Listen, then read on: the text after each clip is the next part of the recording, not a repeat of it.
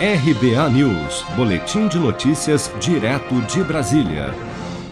Em uma palestra para empresários durante o evento Paving Export na última sexta-feira, o ministro da Infraestrutura, Tarcísio Freitas, afirmou que a possibilidade de uma greve de caminhoneiros no dia 1 de novembro é zero.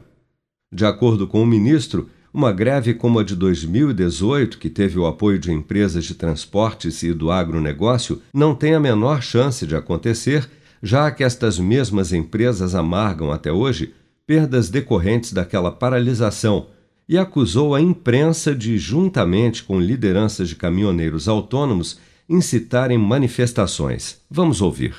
A conversa é direta, não tem. Porque quando eles falam assim, ministro, nós vamos fazer uma greve. É? Vocês vão ganhar o que com a greve? Qual é a pauta de vocês? O que vocês podem tirar da greve? Preço do diesel. Você acha que vai baixar com uma greve? Lamento, não vai.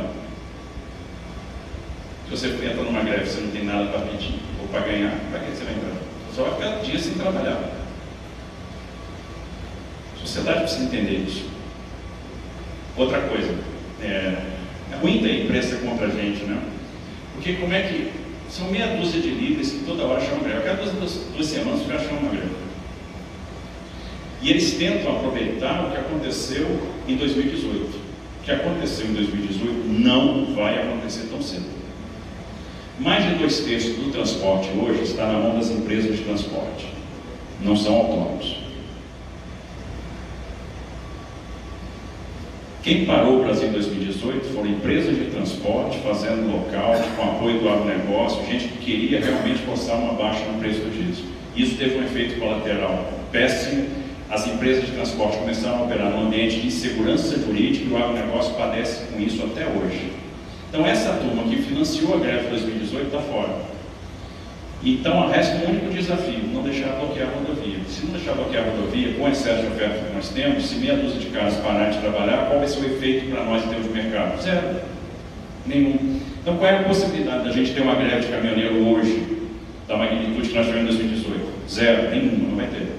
Em nota, o Ministério da Infraestrutura destacou, no entanto, a total abertura do ministro para o diálogo com todas as entidades que demonstram interesse em fazer parte da formulação de uma política pública de transportes, mas ressaltou o seu posicionamento de não negociar com qualquer indicativo de paralisação.